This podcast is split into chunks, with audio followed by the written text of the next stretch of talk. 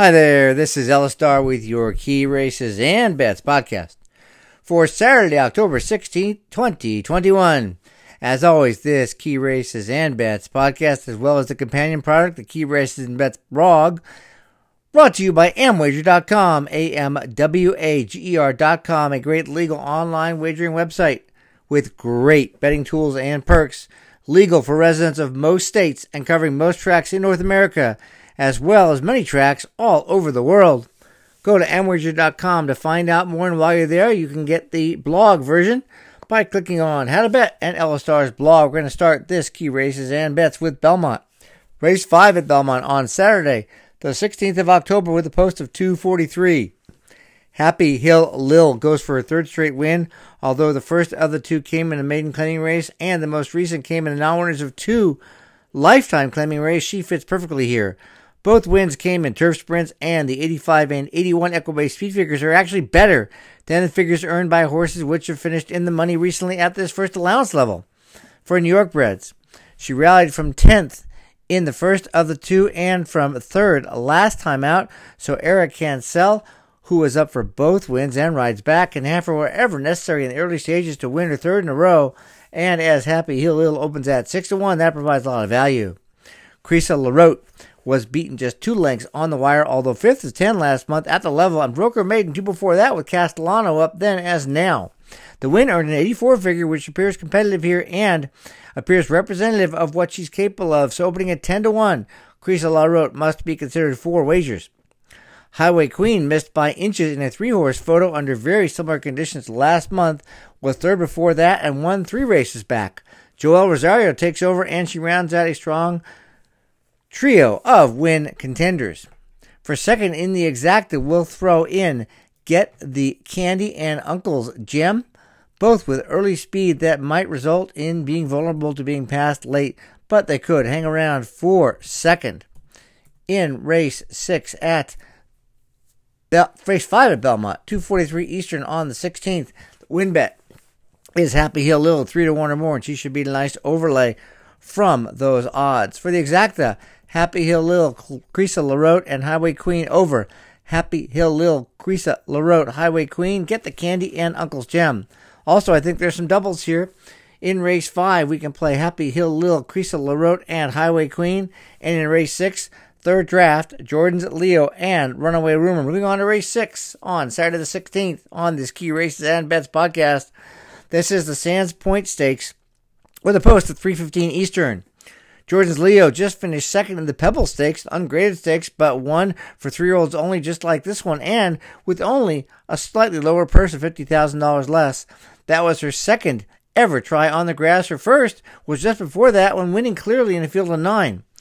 Her 100 Equibase feed figure is only one point shy of the 101 figure the 2 to 1 line favorite higher truth earned when second in the Jock Club Oaks, yet Jordan's Leo opens at 6 to 1 for the combination of Luis Saez and Todd Pletcher. In short, Jordan's Leo is the one to beat, in my opinion, and the one to bet at decent odds.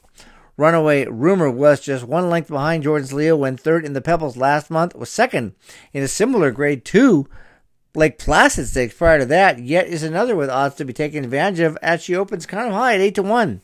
Runaway Rumor won the first three starts of her career from May through the end of June, all on turf, including the Wild Applause Stakes here at Belmont, and Lezcano rides her very well. Third draft is the long shot we can hope hit the board for the exacta trifecta opening at 31 just because her last rate was awful as she finished ninth in the Pebbles. However, there's no reason to base her probability to win on just that one race. Before that, third draft was in the money in six straight, including one second in the risk averse at Saratoga at 6 to 1. Javier Castellano gets on for Shug McGaughey, who saddled 11 to 1 winner at Keeneland on Thursday. Two of the starting favorites, Fluffy Socks and Higher Truth, 7 to 2 and 2 to 1 respectively, can hit the board, but aren't as high probability to win as their odds suggest, and I'll try and beat them for the win spot. Higher Truth won her second and third career starts this spring, and although third, second, and second since then, she's no standout.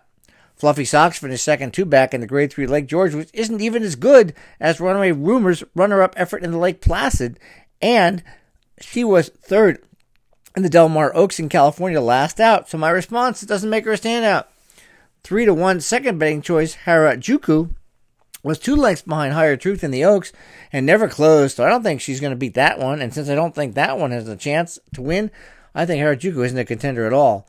In the Sands Point Race 6 Belmont Post 315 on Saturday, October 16th, I'm going to make win bets on both Jordan's Leo Runaway Rumor at 5 to 2 or better. And I'll make a small $2 to $5 win bet on third draft at 10 to 1 or more because she opens at 30. As far as betting Jordan's Leo a rumor, they should both be above that 5 to 2 threshold. And when making multiple win bets, we always try and use a Dutching tool to help do the work of allocating our wagering dollars for the best edge. A Dutching tool lets us set the amount we want to bet or the amount we want to win. Based on the odds, the bets are prorated accordingly and you get a mathematical edge. And there's an absolutely free Dutching tool at Amwager.com among many other great features. For the exacta, we'll play Jordan's Leo and Runaway Rumor over Jordan's Leo, Runaway Rumor, Third Draft, Higher Truth, and Fluffy Socks. We'll close out this week's Key Races and Bets podcast for the 16th with Race 5 at Santa Anita, and this has a post of 606 Eastern, 306 Pacific. Rose's Crystal just beat, California bred first allowance types at Del Mar, and she did so very well when rallying from seventh and pulling away late. These are open allowance types and not much more difficult, considering Rosa Crystal had been off for seven months prior to that, and the jockey Juan Hernandez rides her again, as well as rode to her maiden win in January on the Santa Anita grass. That gets her top billing. Rosa Crystal should improve nicely second off the layoff and has a much higher probability to win than is suggested by her 8 to 1 starting line odds. Starting odds. Unicorn gets the ground saving rail, although she returns from a year off. Could be interesting here. She won in January of 2020 at Santa Anita on the grass to break her maiden and returned off a two month layoff last September, finished fourth at this allowance level. In her final start of 2020, she led from start to finish at this identical nine furlong trip over the track. And considering there's only one other horse who may want the lead in Mercy Mercy, Unicorn may have a post edge and could get some easy early fractions. Get brave like she did a year ago. It must also be noted that although Unicorn won under identical conditions a year ago, she's still eligible for this non winner of one other than allowance level because she's being entered today for the $50,000 claiming price. Ultimate High and Fearless Girl finished third and second respectively at a mile at this allowance level last month. Ultimate High had stalked in third when moved to within a head of the lead in the stretch, but that was outfinished by Fearless Girl, who had been fifth entering the stretch. Both fillies can improve, but in my mind, maybe just a cut below, just a little less probable than the top two contenders. In the fifth at Santa Anita on Saturday, October 16th, with a 6:06 Eastern, 3:06 East Pacific post time. I'm going to make win bets on both Roasted Crystal and Unicorn at 3 to 1 or more, and this is another race where a Dutching tool like the free one and Amwager really helps. We're likely to have two horses go to post at higher than those minimum odds, but not the same odds, so the tool really helps us gain an edge when wagering on more than one horse to win. For the exact, I'm going to play Rose's Crystal over Unicorn, Fearless Girl, and Ultimate High, and then turn around and play Unicorn, Fearless Girl, and Ultimate High over Rose's Crystal. I think Rose's Crystal will be first or second. For the trifecta, we'll just box the four horses Rose's Crystal, Unicorn, Fearless Girl, and Ultimate High. Thanks so much for listening to this week's Key Races and Bets podcast. Pick up the written version of the Key Races and Bets blog at amwager.com, A-M-W-A-G-E-R.com. Go to amwager.com, click on How to Bet and Ellis Starr's blog. While you're there, if not a member, check it out. Remember, it's legal to residents of most states, covers most tracks in North America, and has some great features and perks for the better. Good luck. We'll talk to you next week.